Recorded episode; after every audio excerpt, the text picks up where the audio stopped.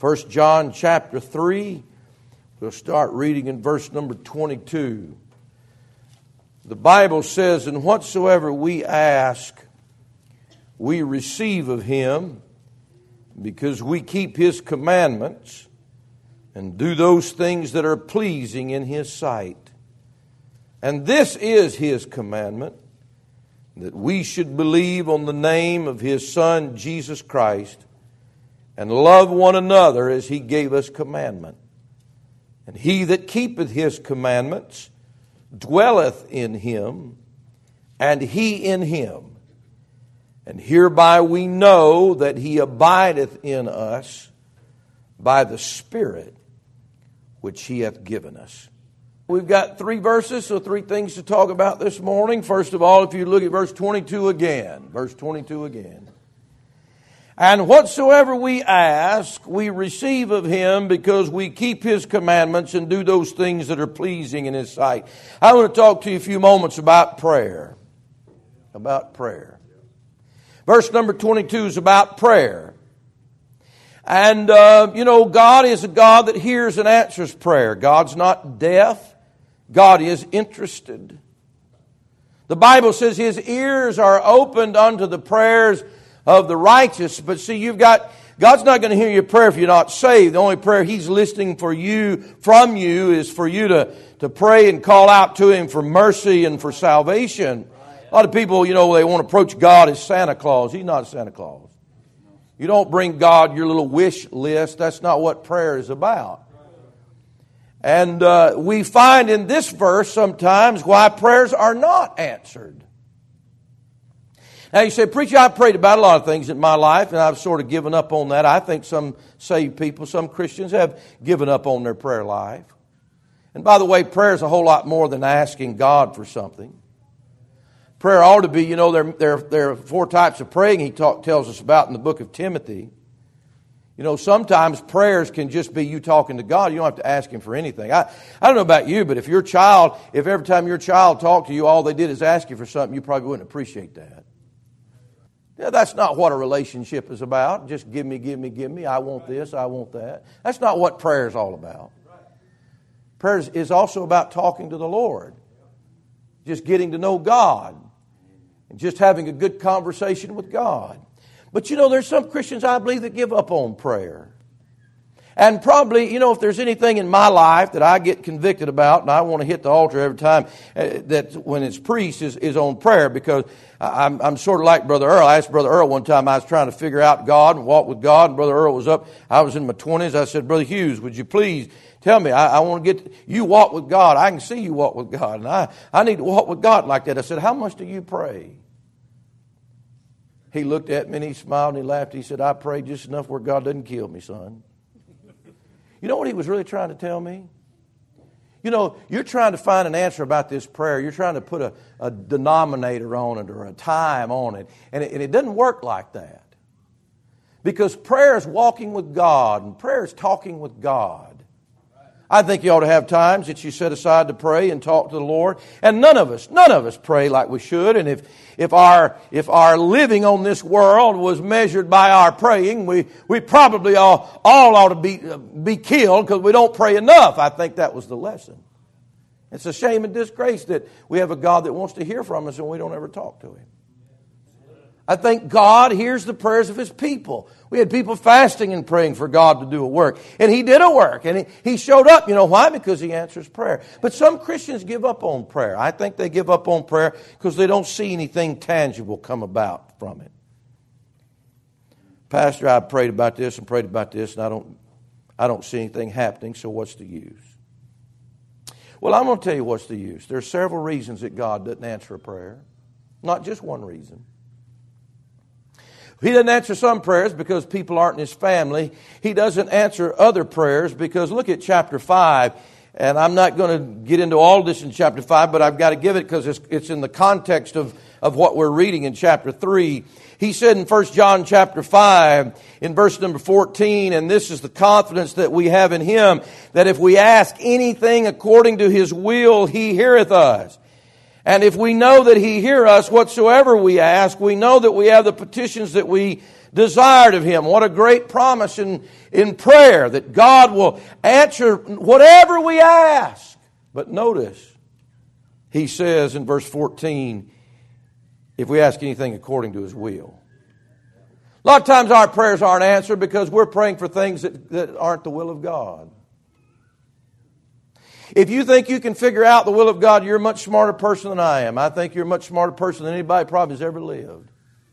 I think the mind of God is so vast. I was talking to God the other day about something I didn't understand, and I, I told him, I said, Lord, this doesn't make any sense. And, and I know you can change this, and I know you can, you can do something here to stop all these things, and I don't understand this, God, and it would be so easy, and I see it clear. If you, but you haven't done anything.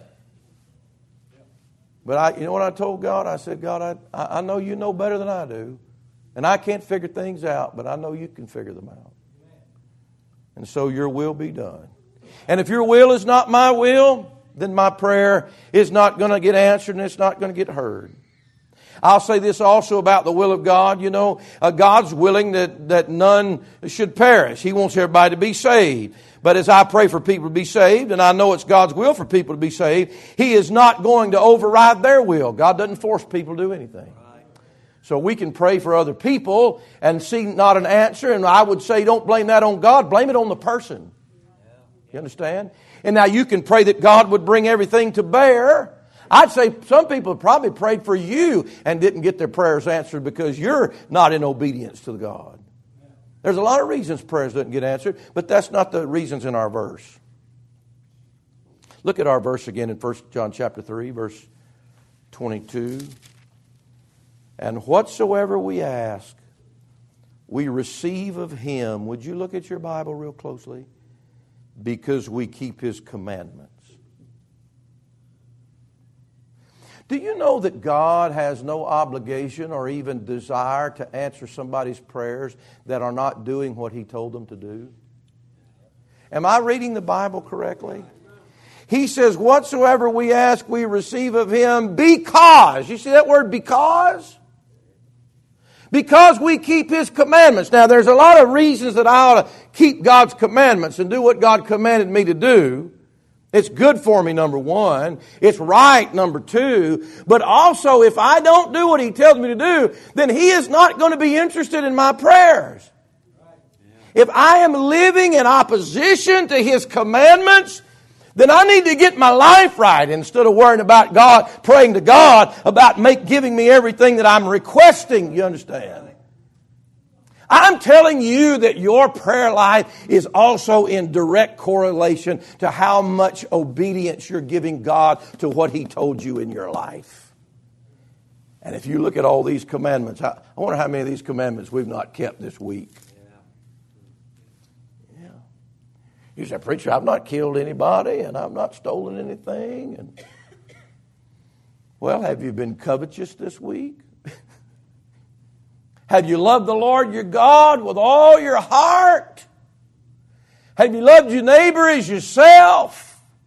Oh, there's a lot of commandments in here. And what I'm telling you, the more we will be obedient to the commandments of God, the more effective our prayer life is. That's what he said in the verse.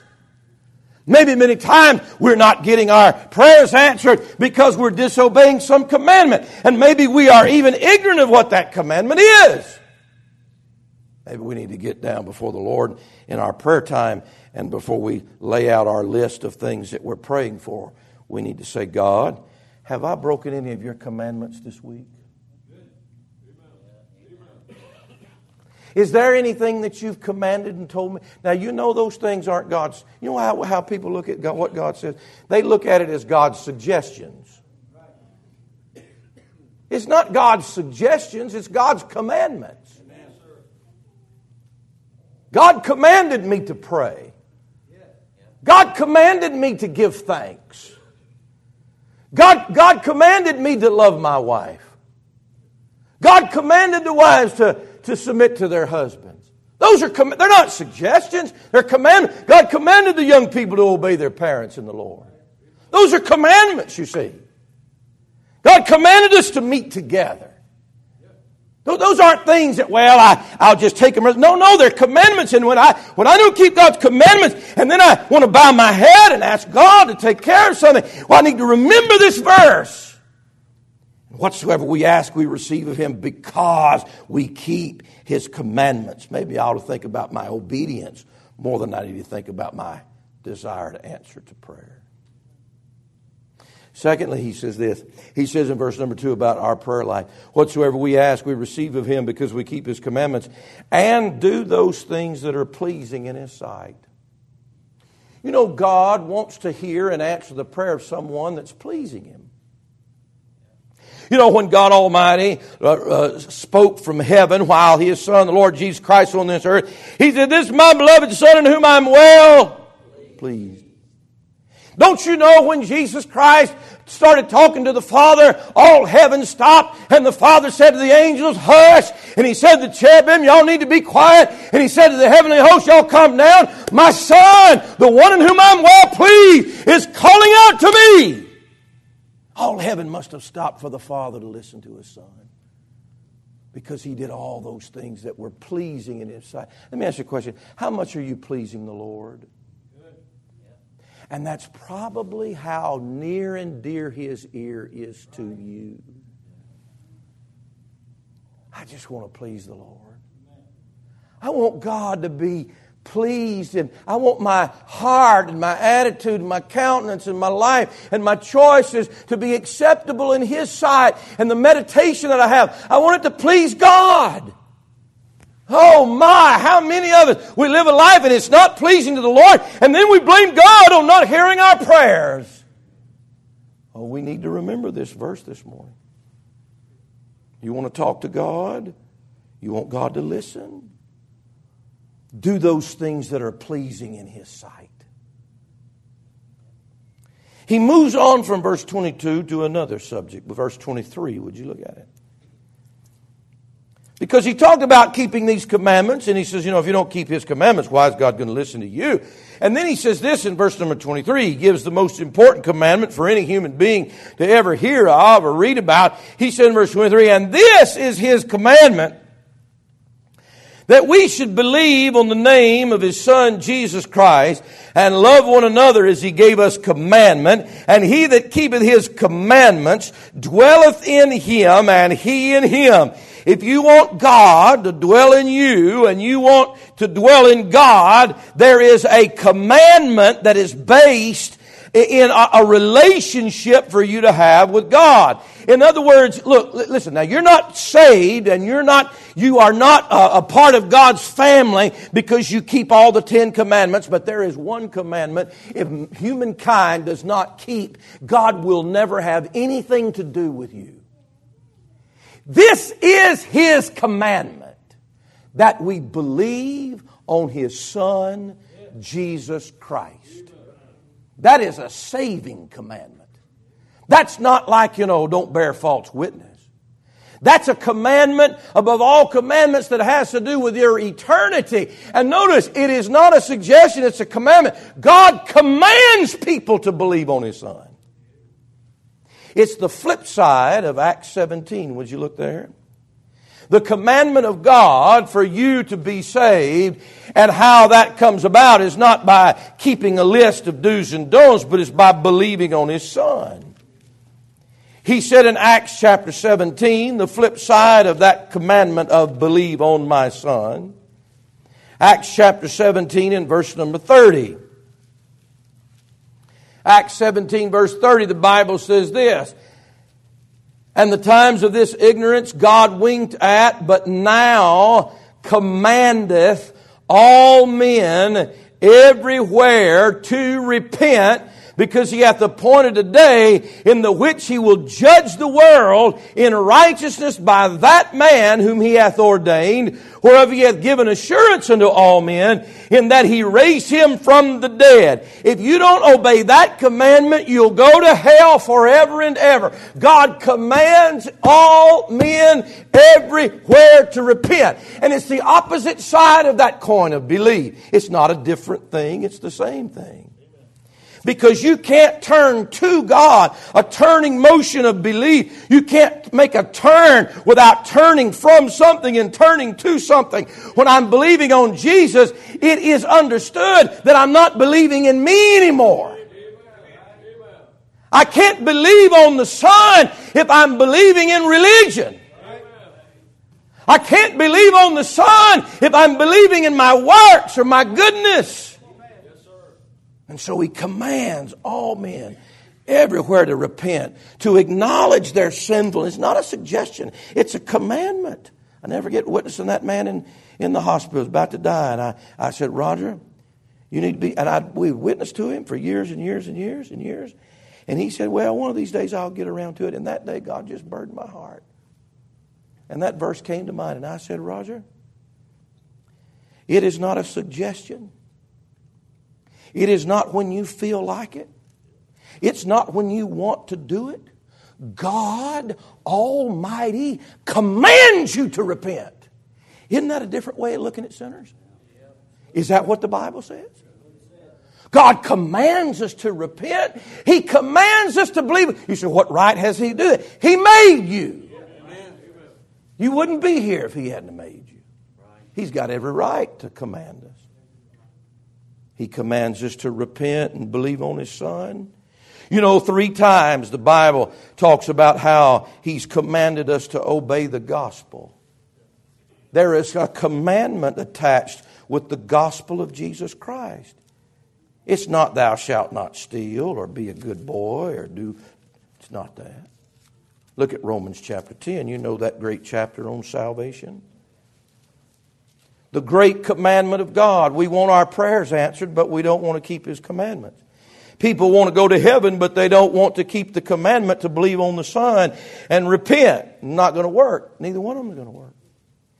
He said in Romans chapter 10 and verse number 16, of course, you all know the verse about if you call on the name of the Lord, you'll be saved. That's great. That's a great verse in verse 13. But watch verse 16. Romans 10 16. But they have not all, what's that word? Obeyed the gospel. What does it mean to obey the gospel? For Isaiah saith, Lord, who hath, what's the next word? Believed our report. So then faith cometh by hearing, and hearing by the word of God. Look at the last chapter of the book of Romans, Romans chapter 16. The Bible tells us that God's commanded us to obey the gospel. It's a part of that commandment to believe on His Son and to repent. He said in Romans chapter 16 and verse number 25. Romans 16, 25. Now to him that is of power to establish you according to my gospel and the preaching of Jesus Christ, according to the revelation of the mystery which was kept secret since the world began, but now is made manifest and by the scriptures of the prophets, watch it, according to the commandment of the everlasting God made known to all nations for the obedience of faith. God said, look there my son. Look how he died on the tree. Look how he's paying for your sin. Look how he's the righteous one. Look how he died. Look how he came up from the grave. And you need to believe that report. And you need to humble your heart to that and come to me and believe on my son and have the obedience of faith. Not the obedience with your feet, not obedience with your hands, or your, but the obedience of faith. Lord, I'm obeying the gospel because I'm believing what you said, trusting it. Now, let me ask you a question Are you saved? Have you obeyed the saving commandment? Guys, you can rob and steal and curse and blaspheme and not go to church and not pray, and you can obey all the commandments in that Bible. You can be a drunkard. You can do all sorts of things of the flesh and sin, but I'm telling you, on authority of the Word of God, there is one commandment. If you don't keep that commandment, you're going to burn in hell forever, and God will never dwell in you or have anything to do with you. And that commandment is connected with the gospel of His Son, Jesus Christ. And that commandment is connected with you believing on His Son, you trusting His Son. That commandment is, is connected with you repenting of your sin, acknowledging that you need Christ and that you're a sinner and so you approach God and you can ignore everything else in the Bible. But if you ignore that, there is no hope for your soul. It's a commandment. So, have you kept that commandment? Have you believed on the Son? I'm not talking about knowing the facts.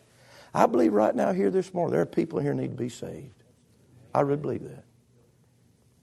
And it's as simple as obeying the commandment of God to believe on His Son. So, preacher, what does that mean? That means you're putting your faith you're in Him. You're trusting Him, just like me sitting on the seat. It's not the facts about the seat. It's me trusting this seat and putting my faith in that seat. Instead of my faith in what I've done or a good person I am or I'm not as bad as so and so or I took communion or I was baptized one day. Those aren't the commandments that get you in God. Believe on His Son. Lord, I'm trusting you for my salvation. I'm coming to you with my sin. I'm sorry about it. And I believe you died on that cross. And I believe you were buried and rose from the dead for my justification. And I'm coming to you as a sinner and I'm believing on you. So many people don't do that. Would you go back to our text in 1 John chapter 3? He said, if he said you'll dwell in him and he'll dwell in you. You say, well, oh, preacher, what, what's that verse number 23 says? He, he adds something. He didn't just say we should believe on the name of his son, Jesus Christ. Keep reading verse 23. He said, and this is this commandment that we should believe on the name of his son, Jesus Christ, and love one another as he gave his commandment. You say, well, oh, preacher, does that mean if I will love people that I will be saved? No, it doesn't mean that at all because he tells us that there's no way that anybody can love anybody because love is of God and you have to be born of God to love. The only way to fulfill the commandment of loving anybody, you got to get saved. You can never fulfill that commandment if you don't get saved. There's no love in any, any of it. He said in, in chapter 4, verse 7, For love is of God, and everyone that loveth is born of God and knoweth God. So nobody can keep the commandment to love unless they've been born again. So it's connected. But I see something else here. I don't just see a description about a commandment that'll save a man's soul. I see a commandment to God's people here, just like that praying. Look at verse 22 again. Remember what we just read? Whatsoever we ask. You see that? That's a certain group of people. That's saved people. Saved people here are praying. Look at, and then the next verse. And this is his commandment that, what's that say? We. He's not talking about the heathen. We should believe on the name of his son Jesus Christ in love. We. He said, oh, wait a minute, preacher. I believed 20 years ago when I got saved. Well, what do you believe now? You know, it's like that guy that said, I do at the altar and said, I love you that, that day, and then then the years go by and somebody wonders where the love is.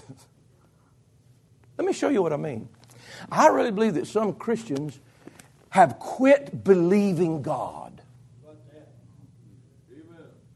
I'll show it to you. Chapter 5. Chapter 5, great verse about eternal security. Verse 13. I've always read this, I always heard this as a teenager, and I said, What is wrong with God? He is just repeating himself. This is redundant, and I don't understand this. And God's not repeating himself to repeat himself. Look at your verse, verse 13, 513. Great verse. These things have I written unto you that what? Believe on the name of the Son of God that ye may what? Know, know that ye have eternal life. But there's no period there. He said, I'm writing to you that have believed on the name of the Son of God. I want you to know you have eternal life, but I want you to do something else too. Look at it. These things have I written unto you that believe on the name of the Son of God, that you may know that you have eternal life. And uh, that you may believe on the name of the Son of God. You know what ought to happen to, a, to a Christian in, in, our lives, a believer. You know what happened to a believer? That belief ought to get stronger and stronger. That trust ought to be, ought to be more solidified in my heart and more real in my heart. And every day I have an opportunity to trust Him. And every day I have an opportunity to believe Him again and to put faith in Him again. I'm not talking about getting in and out of God. I'm talking about letting your faith grow exceedingly. And sometimes we start in our salvation but that faith never grows. You know, you'll have a chance and an opportunity to trust Him tomorrow. And so many times we hang our hat, well, I believed Him back there, but what am I not believing Him for today? God wants me to keep trusting Him.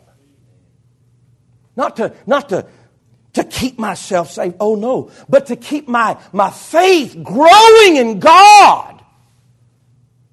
There's a lot of people that believed in God, but today they don't, they're not trusting Him for their life.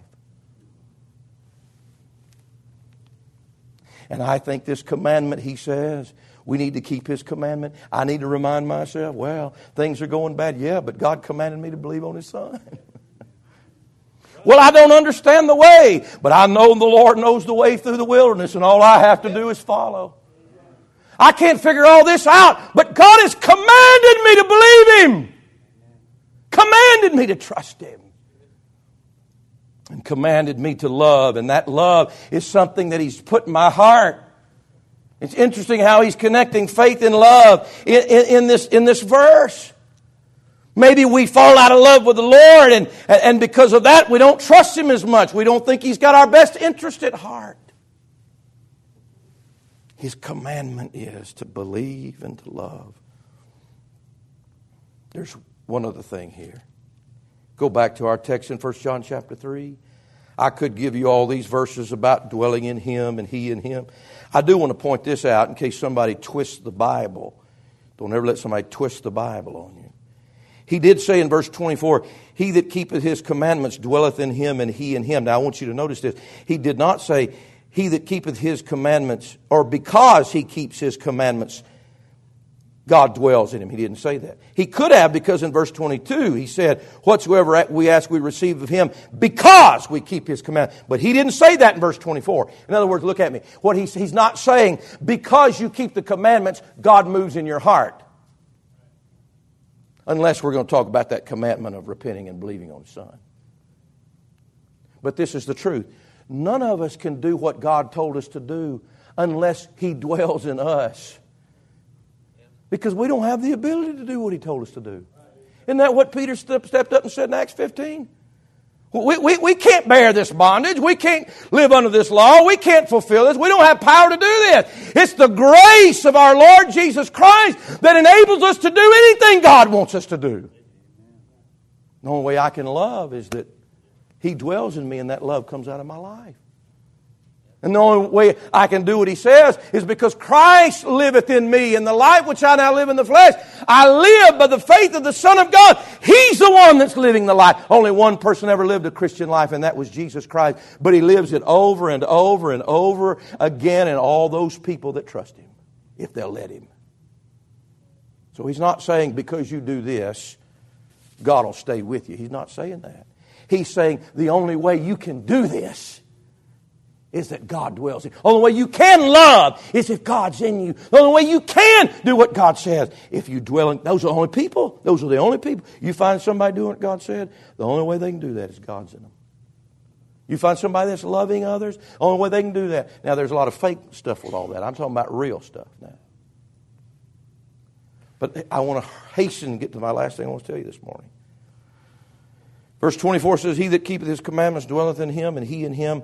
And hereby, watch this phrase, hereby we know that he abideth in us by the Spirit which he hath given us.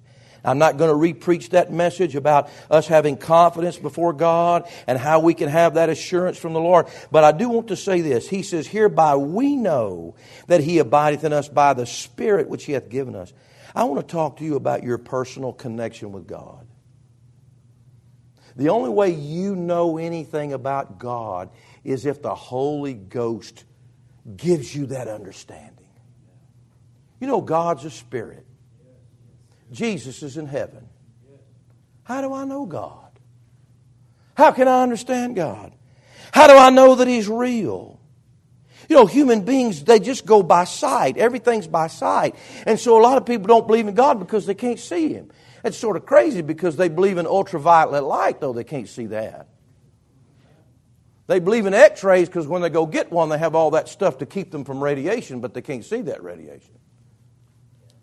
It's like that professor that, that was trying to teach in the, in the class, and the little boy, and he said, God's not real. And, and the little boy said, God is real. And the professor said, No, he's not real. And he says, Yes, he is real. And the professor said, Have you ever seen him? He said, No. And the professor said, Well, God ain't real then. And the little boy said, Have you ever seen your brain? Then you must not have one. We believe in a lot of things we can't see. A lot of things. I can't see air. I can feel it blow. I can't see God, but I can feel Him blow do I have a connection with God if He is a million miles away from this earth? By the Spirit which He has given us. You know why God's so impersonal to people? Because they have no relationship with the Spirit that gives us the knowledge of God. You know the part of the Godhead right now that is interacting with, with people is the Spirit of God. The Spirit of God is here. The Holy Ghost is here. If you're saved, the Holy Ghost lives inside of you. And that Holy Ghost is how you connect with God. You know, people connect with other people, right? They connect with their phones, they see their picture, they type stuff, they talk to them. You know how you connect with God? By the Spirit that He's given you. Now, you can't connect with God if you don't have His Spirit. You say, well, what do I do about that? You come get the Spirit. You know, God will pass His Spirit out like fresh bread to hungry souls. The Father said that, look, the Lord Jesus said this. He said, You know, if you're being evil and you know how to give good gifts to your children, how much shall the, the, the, your heavenly Father give the Spirit to them that ask? Give the Holy Ghost to them that ask. The Bible says that he, he, he shed abroad love in our hearts by the Holy Ghost, which is given to us. It's a gift. You know how I've got love in my heart? It comes by that relationship with the Holy Ghost. You know what happens in my life when I don't feel God's love? You know what happens in my life when I don't feel God's love? I'm disconnected with the Spirit of God because the love of God is shed abroad in my heart by the Holy Ghost. I don't feel love. Well, maybe you need to quit standing so far away from the Spirit of God. That's your connection. The fruit of the Spirit is what? What's the next one?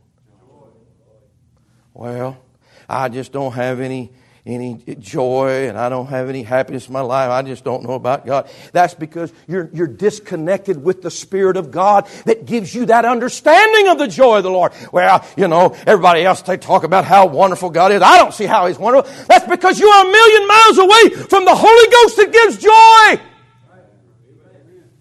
The Holy Ghost gives, it lets you know joy. And I got up singing this week at camp. I tell you, I had to quit singing. I had so much joy, it rose up in my head, went out follicles of my hair, and I couldn't even sing. Why? Because I was connected with God. And there was so much joy, I couldn't even speak. I couldn't even sing. I don't know why that happened to me. That's because you're disconnected with the Spirit of God. You think the Holy Ghost is a doctrine instead of a person. You think God is just Jesus up in heaven instead of a real Spirit of God that you can relate to right now inside of you. He's the source of love. He's the source of joy. He's the source of power. He's how I connect with God's power to overcome sin in my life. Righteousness and peace and joy in the Holy Ghost. And we're to abound in hope through the power of the Holy Ghost. And we're strengthened with might by His Spirit in the inner man. The Holy Ghost is the source of my connection with God, to His love, to His joy, to His hope, to His power. And if I don't have the power of God to overcome these things in my life, somewhere I've, I pulled the cord out, I pulled the connection out. The peace, righteousness, and peace and joy in the Holy Ghost. The fruit of the Spirit is love, joy, peace.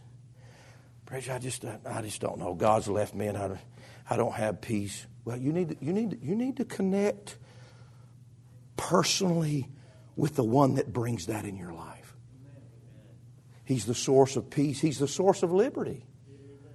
Where the Spirit of the Lord is, there is liberty. Not liberty to sin, but liberty from the bondage of depression and fear and every other thing that's, in this world. Liberty! I just don't feel, I just feel I connect with God. How do I do that? Connect with His Spirit. I just don't know. I don't understand God. I don't. First Corinthians 2, verse 10 11 says this The things of God knoweth no man but the Spirit of God.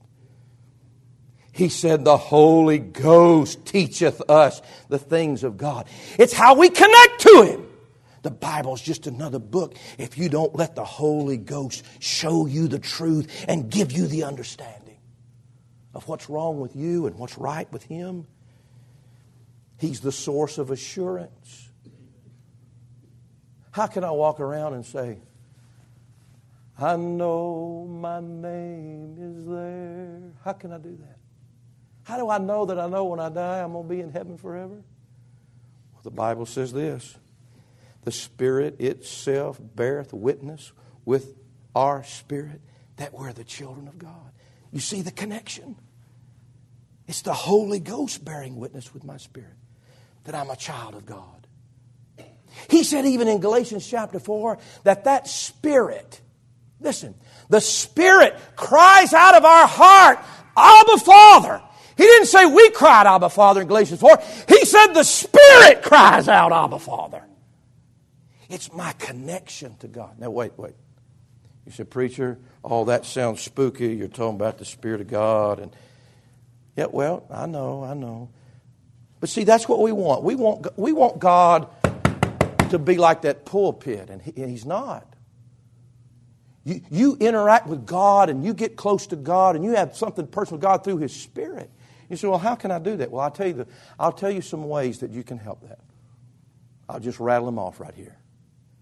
And without these things, you'll never have, God will never be personal to you. If you keep grieving His Spirit, you will never connect with His Spirit. Does that make sense? The Bible said, Grieve not the Holy Spirit of God, whereby you're sealed unto the day of redemption. If you keep living your life and every five minutes the Holy Ghost is going, Oh, oh, oh, why did they say that? Why did they do that? Why are they thinking that thought? Why are they having that attitude? If, if that's the way you're living your Christian life, you never connect with God because the very one that you connect with, you're grieving. He says, quench not the Spirit. When God nudges your heart, if you don't respond to that, you can turn Him off just like turning water off of a faucet. You wonder why, why isn't God ever real to me? Because every time He starts working in your life, you turn the water faucet off. Every time He deals with your heart, you don't do, you don't, you don't do anything about it. And I, I have an impersonal relationship with God because I'm grieving the Holy Ghost. I'm quenching the Holy Ghost. He said in Acts 7.51 about people resisting the Holy Ghost. Well, God just doesn't feel real to me. Well, quit resisting Him.